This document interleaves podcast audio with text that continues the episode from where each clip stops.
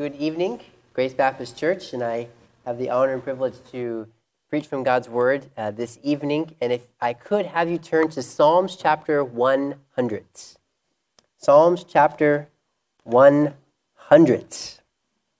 And as soon as you find it, if I could bother you to stand as we read God's Word out of respect, Psalms chapter 100, and we'll read the entire chapter together. Entire chapter. Psalms chapter 100. We'll read all five verses together. Psalms chapter 100. And let us begin. Make a joyful noise unto the Lord, all ye lands. Serve the Lord with gladness. Come before his presence with singing. Know ye that the Lord, he is God. It is he that hath made us, and not we ourselves. We are his people, and the sheep of his pasture. Enter into his gates with thanksgiving, and into his courts with praise. Be thankful unto him, and bless his name. For the Lord is good, his mercy is everlasting, and his truth endureth to all generations. Let's pray.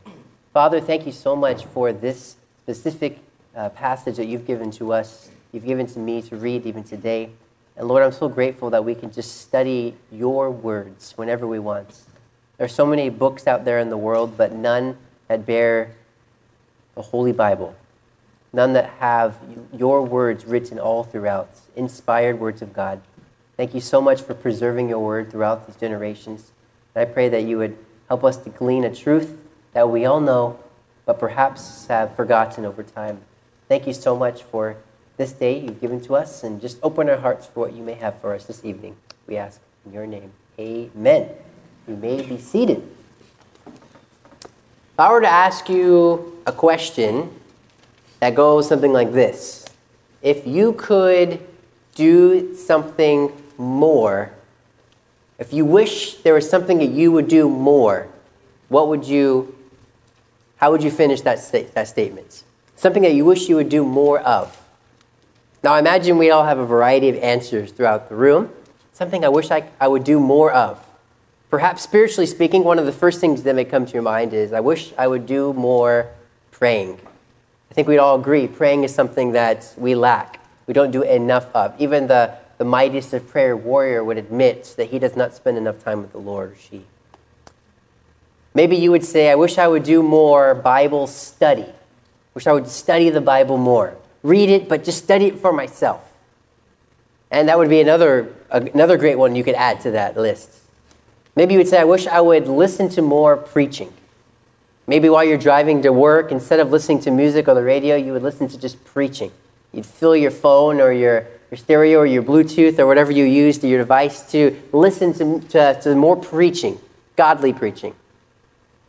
Maybe you would say, I wish I would do more exercise. Maybe we like, maybe some of us lack in the exercising department.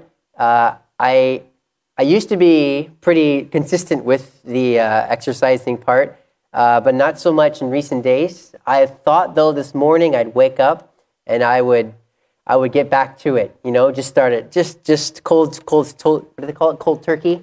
So I woke up and I I thought I'll just I'll try to jog a couple of kilometers. you know, like that's no big deal.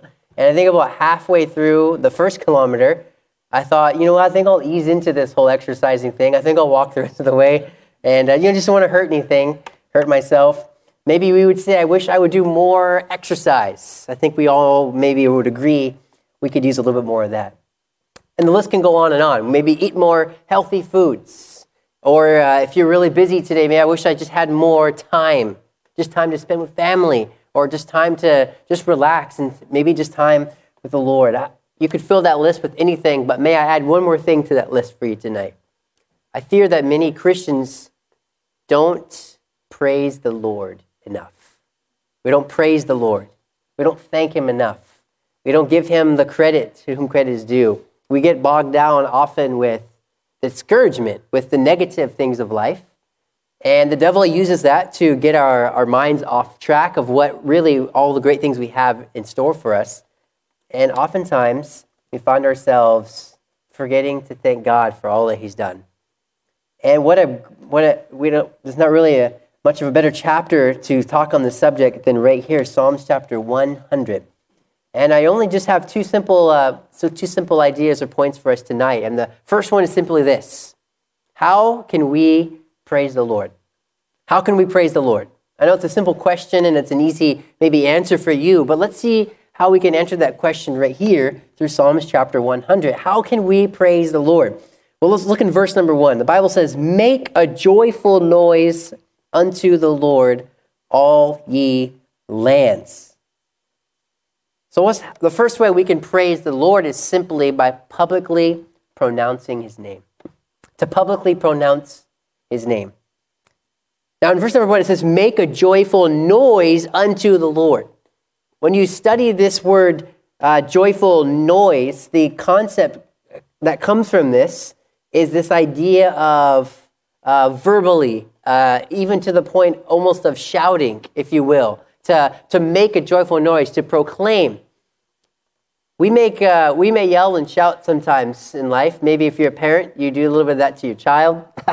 I'm experiencing that myself. Maybe uh, you yell, uh, I hope you don't do this, but maybe you'll be driving down the road and somebody cuts someone off and you hear some, some verbalage taking place down the road. That's not good. We, we oftentimes express publicly uh, things that are, are close or dear to us or something that we are passionate about.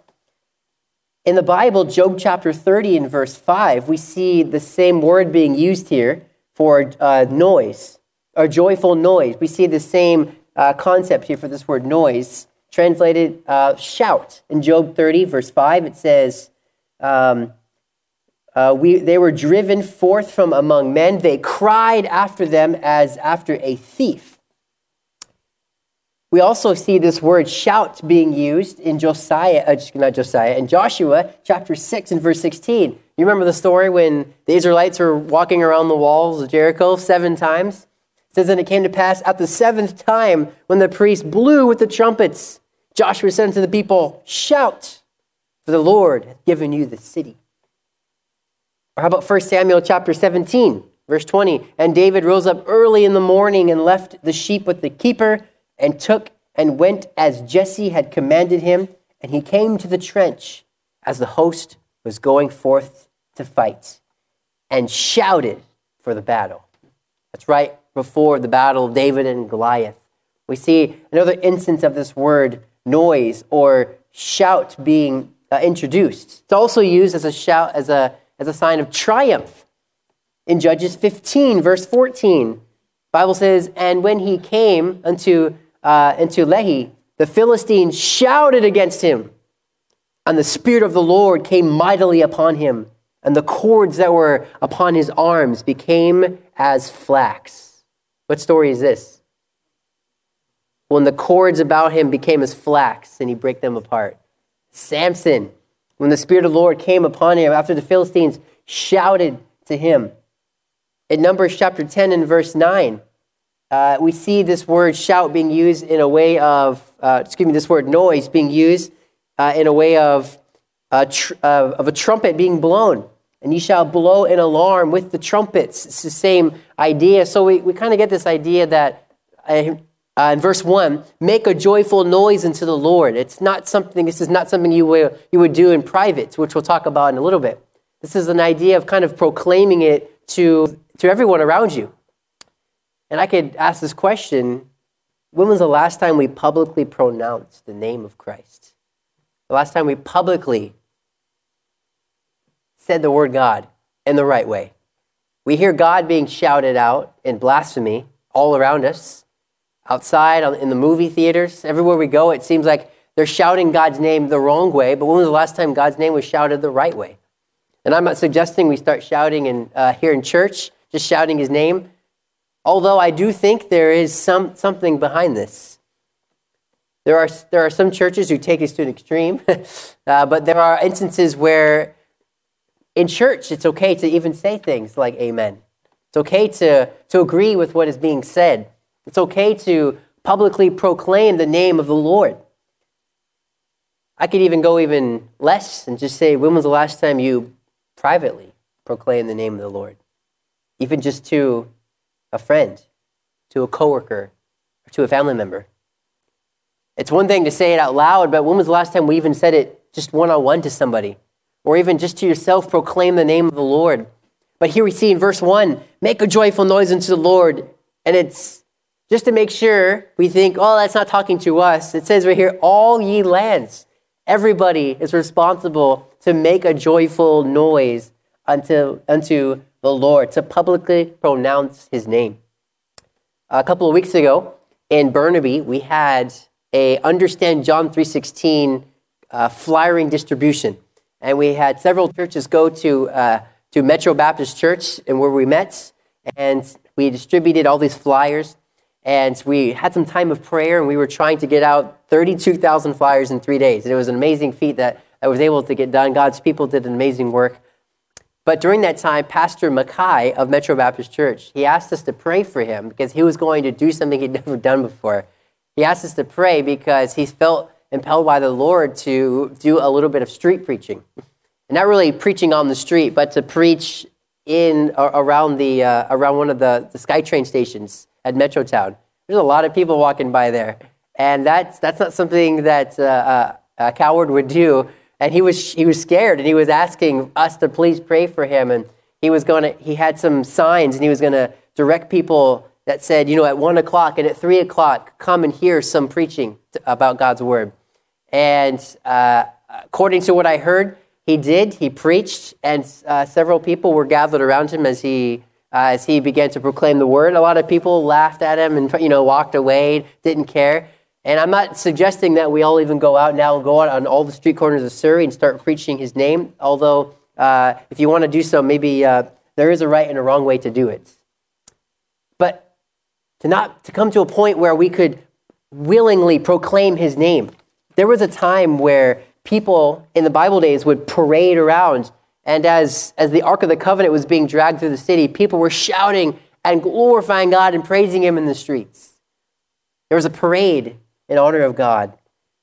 Now, today, the only people that do parades are the heathen.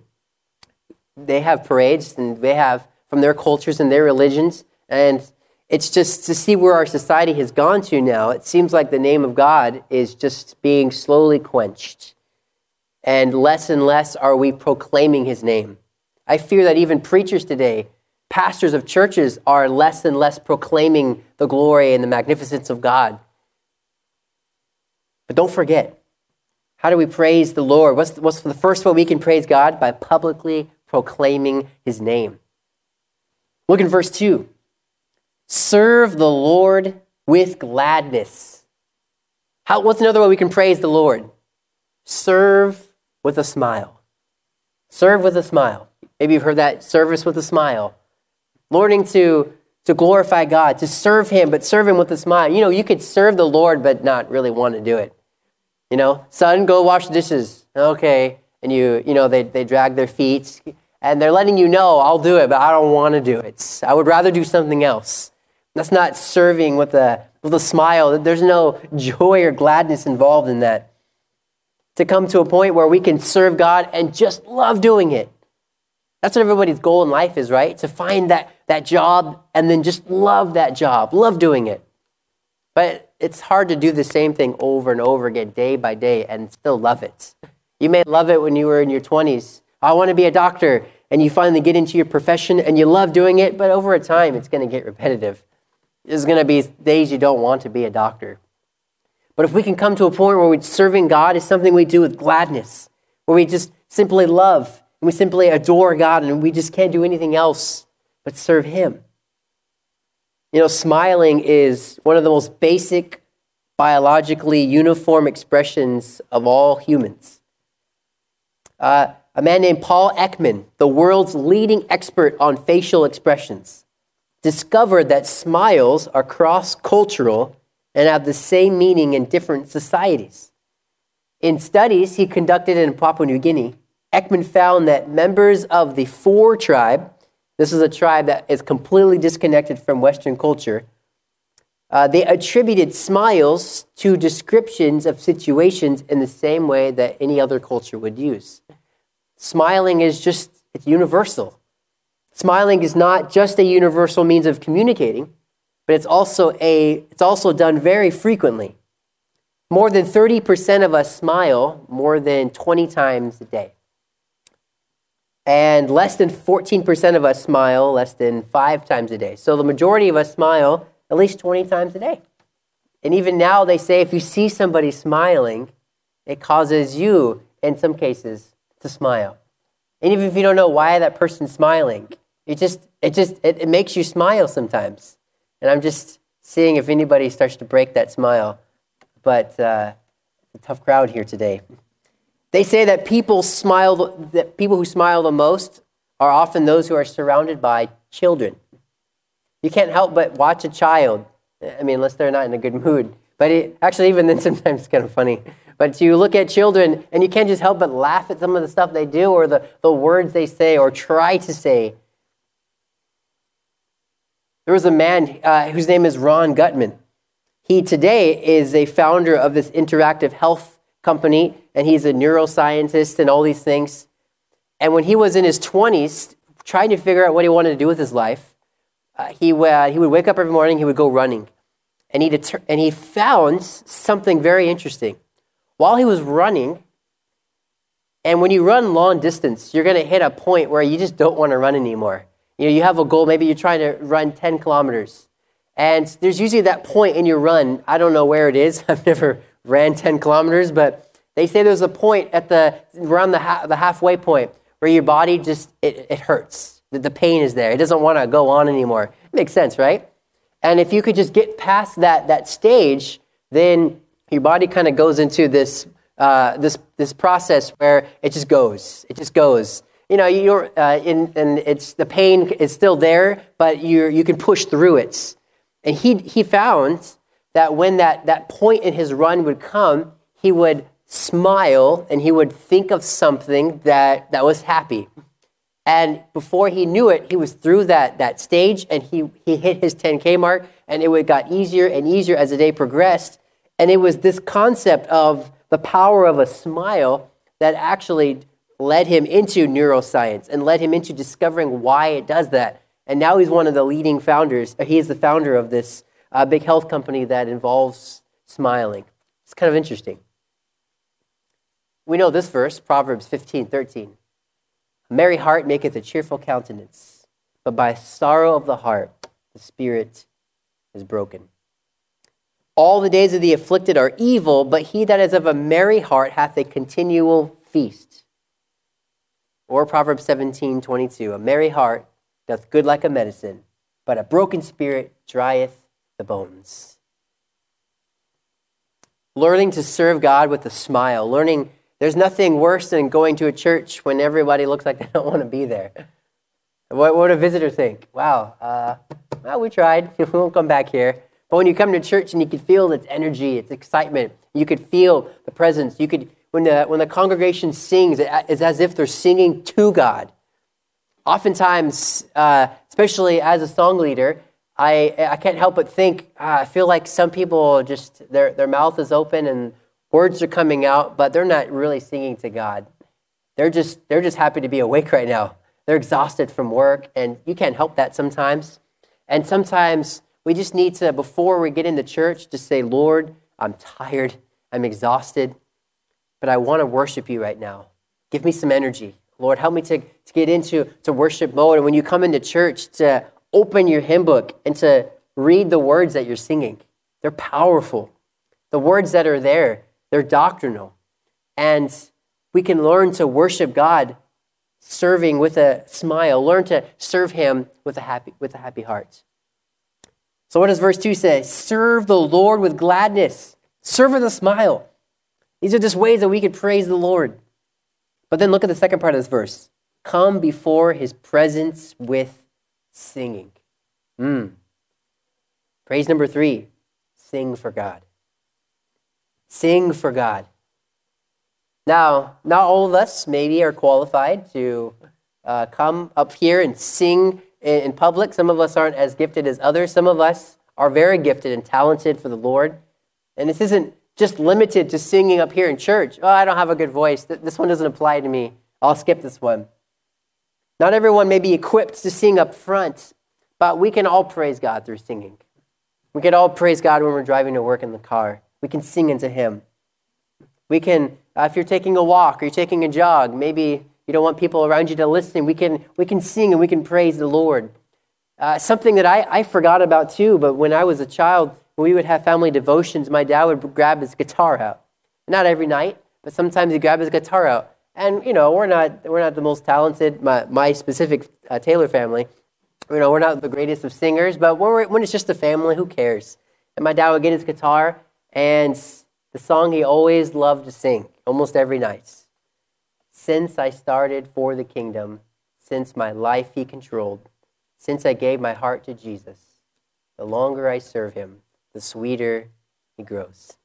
And the longer I serve him, I, I can remember that song as a child. I don't even know if I said the words pro- perfectly there, but I do know that the singing as a family, singing unto the Lord, it brings glory and honor to God. You realize in Revelation, John, when he was up into heaven, he saw a choir around the throne of God singing uh, constantly. There's going to be a lot of singing going on in heaven tonight. Even while, uh, even just learning to glorify God through listening to proper godly music, we can use these to praise the Lord. And I challenge you when it comes to church and congregation time, praise God with your singing. Don't just sing the words, but sing to God. Sing for his honor and his glory. This is why we have godly Christian music in this church, because we want to give you the best opportunity you can to worship God. And that's what the music is for. But look in verse 3. Enter or know ye that the Lord, he is God. It is he that hath made us, and not we ourselves. We are his people and the sheep of his pastures. Evolution likes to think that uh, an explosion created us, and everything from, from that point on is all on us. We have designed our world. We have created it the way we have advanced. We have created everything that you see here today. But the Bible very clearly says right here it is He that hath made us, and not we ourselves. God has created us, and it is God that has given us everything that we have. So, how do we praise God here in verse 3? Remember who God is. We can praise God just by remembering who He is, remembering His awesomeness, His power, and His magnificence. Remembering God. In verse 3, it says, Know ye that the Lord, He is God. It is He that has made us. So, what do we remember about God? Well, first of all, we could remember that He made us. That He made us. God, thank you for this day. Lord, thank you for making me, for creating me, for allowing me to exist and breathe on this earth. Thank you, Lord. Remember that God, it is God that made us. It was not an evolutionary process, it was God Himself who created us. And then it says, It is He that hath made us, and now we ourselves, we are His people. Not only do we need to remember that God made us, but remember that He adopted us. We are, we are His. We belong unto Him. I mean, what greater thing to, to praise the Lord for than God, thank you for taking me into your family. I was lost, I was abandoned, I had no hope in life, but you adopted me into your kingdom. Thank you for saving me. Thank you for my salvation. Thank you for allowing me to be here in this church and, and worship. Thank you. I praise you, Lord. It is He that hath made us, and not we ourselves. We are His people and the sheep of His pasture. Not only did He make us or adopt us, He also He bought us. He owns us. He bought us. It says here, we are the sheep of his pasture. Now that we're in his family, he has given us tasks. He's given us a job to do. We, the sheeping, we are the sheep to take care of his, his pasture. It's a responsibility God has given us. And we need to thank Him for, for entrusting with us. He doesn't just save us and say, All right, now step out of the way, I'm going to do all the work. God allows us to work through Him. God allows us to actually do, accomplish things for His glory and His honor. Man, we, there's so much to praise the Lord about. So many ways that we can praise the Lord. We praise Him by publicly pronouncing His name, by serving Him with a smile, by just singing for the Lord, by remembering who He is. And verse 4 enter into His gates with thanksgiving and enter His courts with praise. We could worship God by just coming to church, Coming to church. That's one way we can, we can praise God. Look in verse 4, it says, enter into his gates. Now, these gates, the temple, I don't believe, was built at this time. This was David speaking. The gates here could be in reference to Zion, to, the, to Jerusalem itself. But specifically here it says, and into his courts with praise. Perhaps the courts of the tabernacle is what he's referring to here. This idea of coming in to a solitary place where we can dedicate our worship unto the Lord. Be thankful unto him and bless his name. When you come to church, do you come with an attitude of worship unto God? Or do we come as more of a duty? Now, I realize I'm, I'm preaching to the Wednesday night crowd here. the Wednesday night crowd, usually, the Wednesday night people come because I, they want it. They want, they want the Lord. You're coming here to pray and speak to Him. But just a, a reminder for us as we come to church to be in this mode of worshiping the Lord, of learning from Him and, and fellowshipping one with another. So these are some ways that we can, we can praise the Lord. But last thing I want us to look at here is simply this. Why should we praise the Lord? Why should we praise Him? This may seem like a very simple question to ask, but why do we praise the Lord? What very easily lays it out for us here in verse 5. We praise the Lord, first of all, because he's good. We praise the Lord because of his goodness. I don't really think I need to say too much about this. I think we understand tonight the Lord is so good to us. You think about what you have, you think about what maybe you've, you've come from. Many of us have spent years and lots of money trying to immigrate from other countries, and God has allowed us to be here in Canada. The Lord is good. But you know what? The Lord is good even when bad things happen to us. The Lord is good even when things don't go our way. easy to, to praise the Lord when you know you get a raise at work. It's easy to praise the Lord when you have a child and he's healthy or when your child gets saved. And it's easy to praise the Lord when good things go around us, but what happens when you lose your job? The Lord's still good. Learning to praise the Lord and remember that God is good. He's just, but He's good. He's the perfect judge. So it says, uh, so why should we praise the Lord? because he's good, because of his goodness. But secondly, the Lord is good. His mercy is what? Everlasting. Why do we praise the Lord? Because of his goodness, but also because of his mercy. We could praise him because of his mercy. And these two, in my opinion, go very similar hand in hand his goodness and his mercy for us. But just think about what you are and what you've done and how you don't deserve God to love you and to take you into his family and to uh, let you let you guide and lead the sheep of his pastures. Uh, he lets you just graze around. He gives you opportunities and he lets us live life. We don't deserve that, especially a life someday of eternal mercy in heaven forever. Nobody deserves that. And nobody should know that better than us because we've been saved from that. I pray everybody in this room has accepted Christ as their Savior. And if you have not, perhaps you don't really understand just what you've come from and just what you don't deserve. Yet, that's what mercy is, I suppose, getting what we don't deserve. In this case, we don't deserve His love. For the Lord is good, His mercy is everlasting and his truth endureth to all generations. Why should we praise the Lord? Because of his goodness, because of his mercy, lastly, because of his truth. This truth that we have today, the truth that God has allowed us to hold on to that's been around for, for since the beginning of time.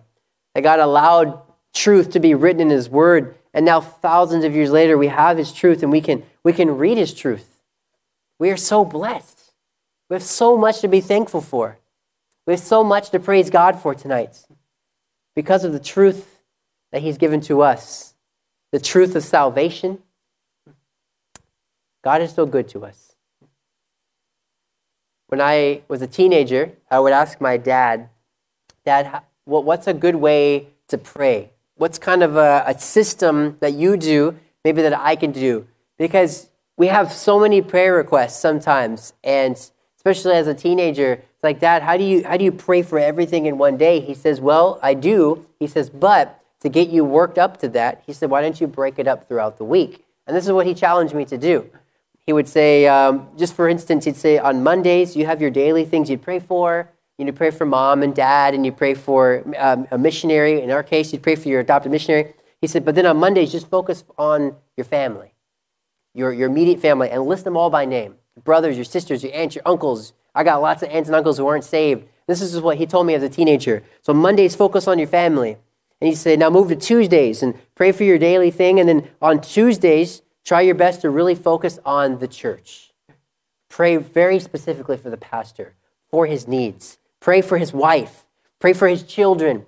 And pray for uh, others and the staff and ministry. And he, we started listing churches in the area that were a blessing to us and pray for them. And, and on Wednesdays, you pray for this category. And Thursday, you pray for this category. But then he said something on Friday. He said, I want to challenge you to do something that I do myself.